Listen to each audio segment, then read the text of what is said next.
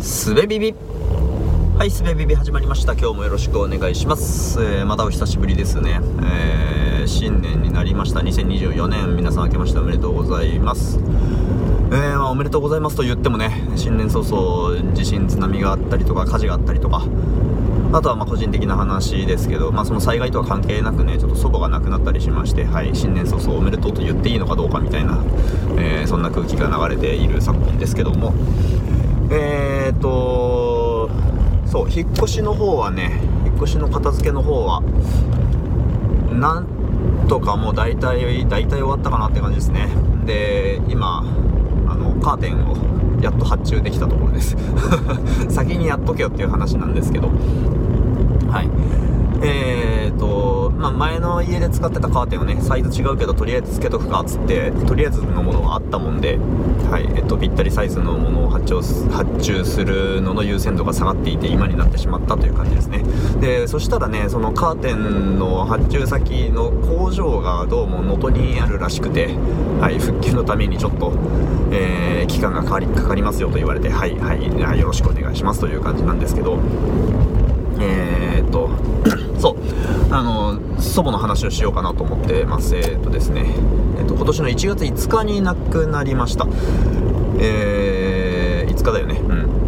えー、と満100歳ですね。数えで102歳ということですけど。えー、まあね100まで生きればみたいな方もありはしますけどなんかね直前まですごく元気であのうんまあ半分事故みたいな形で亡くなってしまったのでねそそこについてはちょっとまあ残念だなという気持ちもあるんですけどまあよくよく長生きしてくれたなと思っていますね。うん。えーとはい。でまあ葬式は鹿児島の方でありましてまあ親族ね結構集まって。うんまあなんでしょうね僕は離れて暮らしていたしうんさっき言ったみたいにね100歳はよう生きたなと思うのでなんかまあ悲しいという気持ちもまあもちろんねもちろんありますし、えーまだねあのー体も元気だったので頭もはっきりしてたしね。うん。もっと生きれただろうになという気持ちも残念だなというそういう気持ちもありますけど。うんなんて言うんでしょうね。ちょっとまあ整理つかないですね。なんかうんただただ悲しいというよりはうんなんて言うんでしょう。もうもう少しフラットな気持ちでいます。えーとうんでねあーそうだな何何を話したらいいか分かんないんですがあの子供がねうちの子がね友達と遊ぶ約束をしてたんですよ。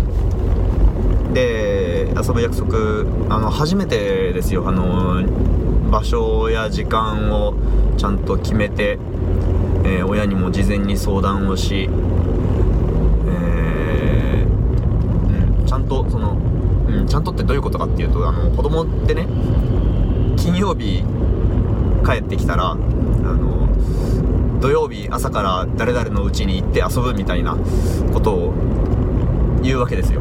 でえ土曜日ってお出かけする予定入ってんねんけどみたいな。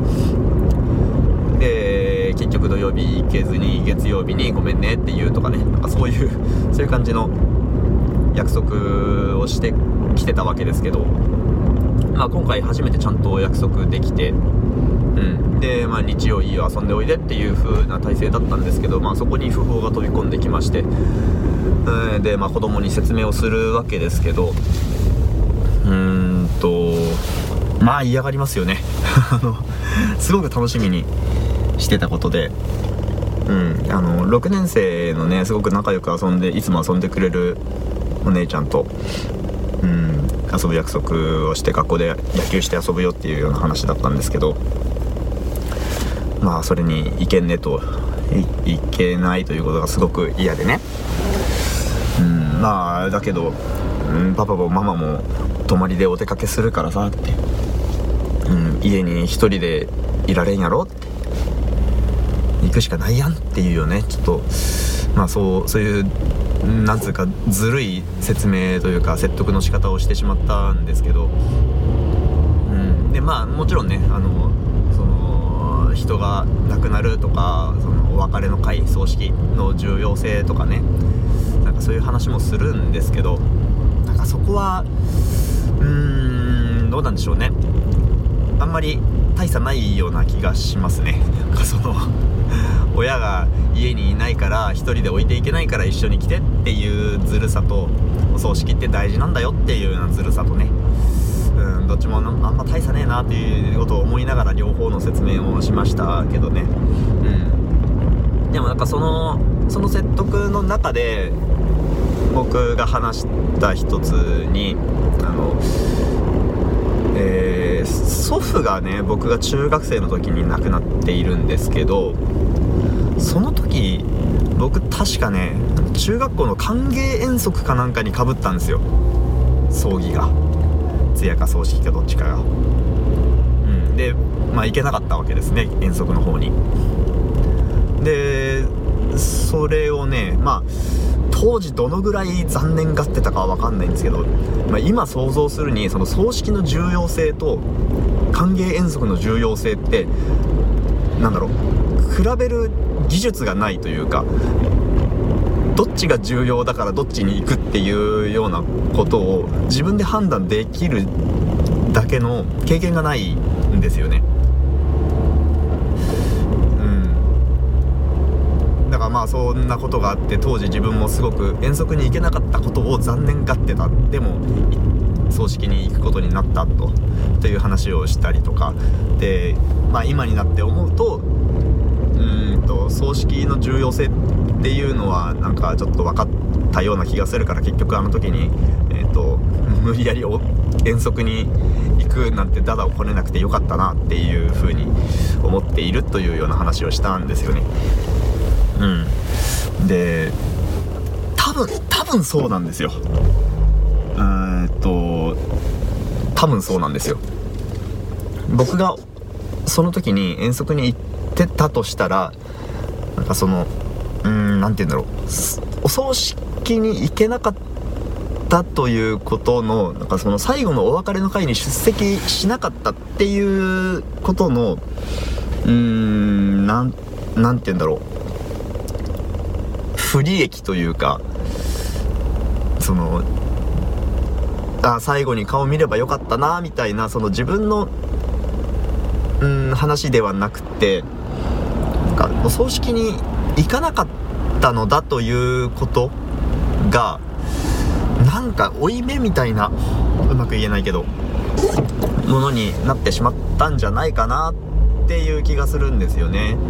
遠足行ってたら。うん。お別れが別れの会に出席しなかったということよりもこと自体よりもそれをうん繰り返しだな。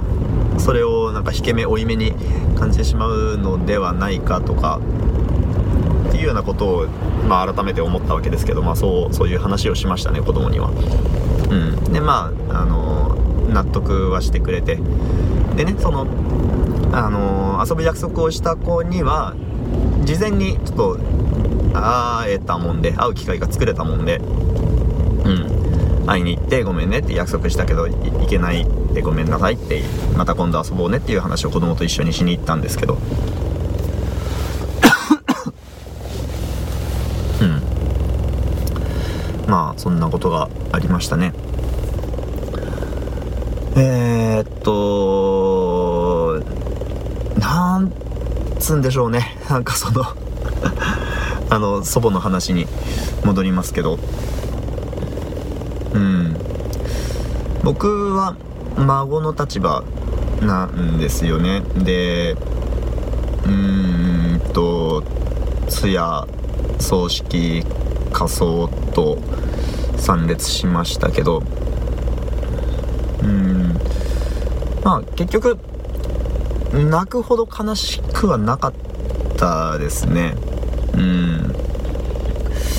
まあなんか変に悲しみを煽るような葬式の構成ではなかったというのもなんか あるのかもしれないんですけど。うん。まあ泣くほど悲しくなかったっていう表現が適切かどうかも分かんないですね。あの悲しさが大きけりゃ泣くのかっていうとそうでもないですし。うん。そうね。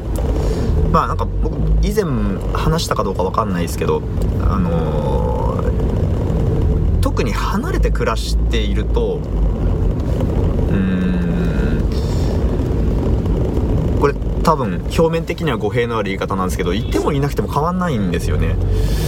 うんとっていうのは別に何だろう思い入れがない愛がないみたいな話とは全く違うんですけどえー、なんつうんだろうな。あの生活の中にその人がいたわけではないのでうんと悲しいなくて悲しいということを思う機会がないんですよね。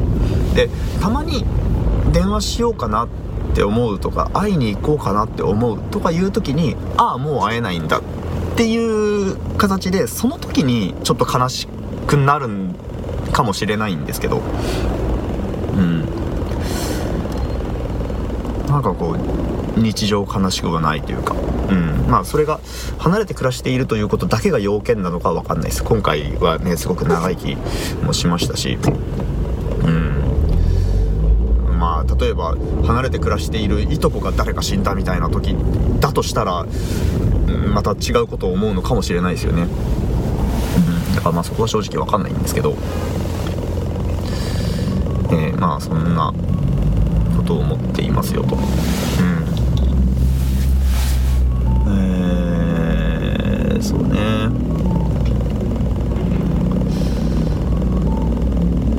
う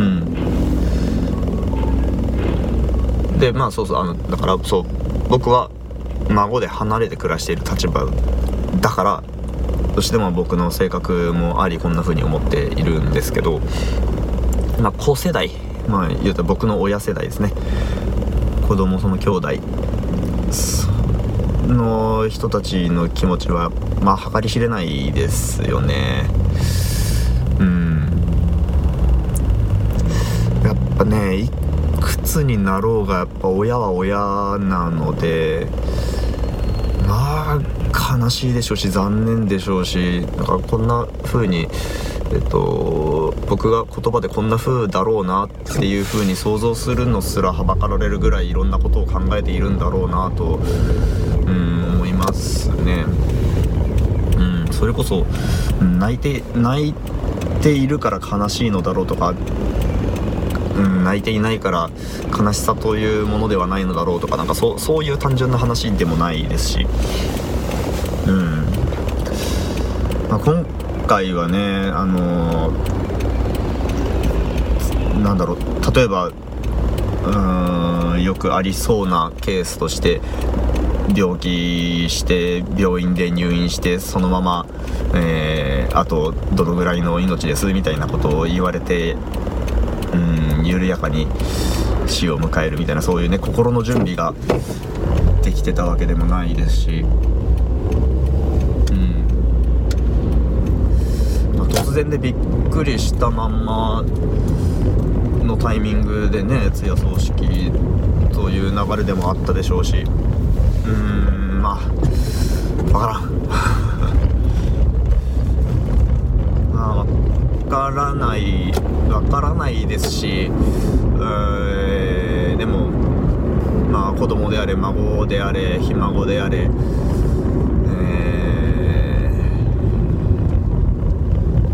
まあなんか絶望せずに日々に戻るしかないわけですよね。うん。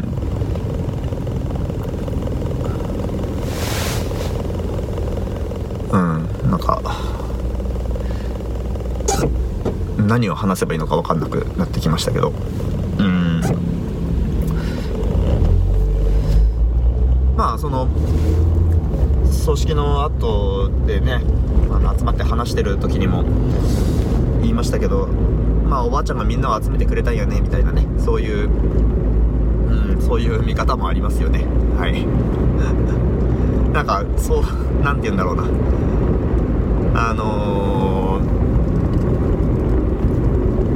ー、まあそのひ孫世代僕のこの世代も、うん、久しぶりにみんな集まってすごいワイワイ遊んでましたね。と下は2歳から上は上は中1かな？うん。いや楽しそうでしたね。うん。まあそういう姿があのばあちゃんの家の前でね見せられたというのもまあ良かったのかなっていうふうにも思いますかね思ってんのかな？あんまりそういうスピリチュアルなことを信じてはいないんですけど。うん。まあそうそう思うこともできますよねって感じですかね。はい。うん。あでそうそう。子供にもねいろいろあの葬式とか人が死ぬっていうことにまつわるいろんなことを聞かれましたね。あのうん日本ではお葬式っていう儀式をした後にあの仮装する燃やすんだよとか、えー、その後骨を集めるんだよとかね。うん。いや改めて説明するとなんでって聞かれて答えられないことが多いですよねうんあとはそのなんだろうな。おばあちゃんずっとあのひいおばあちゃんか。ひいばあばずっとこう、えー、葬式のところにいてみんなのこと見てるんじゃないかなみたいなことをうん言おうもんならなんでどうやってとかね。聞かれてしまったりとか。えー、お葬式終わった後もうずっと見てるの？とか近くにいるの？とかいうことを聞かれるんですけどうん。難しいっすよね答えるのが。あのー、そういう考え方もあるみたいな。四十九日というものがありましてね。その日まではこっち側にいるみたいな。そうそういうことそういう考え方があるよみたいなね。確かにこうだっていうことが言えないじゃないですかこういうのって。難しい。そう思えばそうなんだよみたいな話なんですけど。うん。まあどれぐらい理解してくれたのかは分かりませんがそういう話をしましたね。うん。はい。まあちょっと取り留めない感じになってきましたけど。四十九日の理解も僕のこれが正しいのかどうかちょっとねあやふやなまま喋って今もそうなんで、改めて調べ直さないとなというふうにその時は思ったんですけど。はい。えー、はい。まあいいや。今日はこんな感じです。ありがとうございました。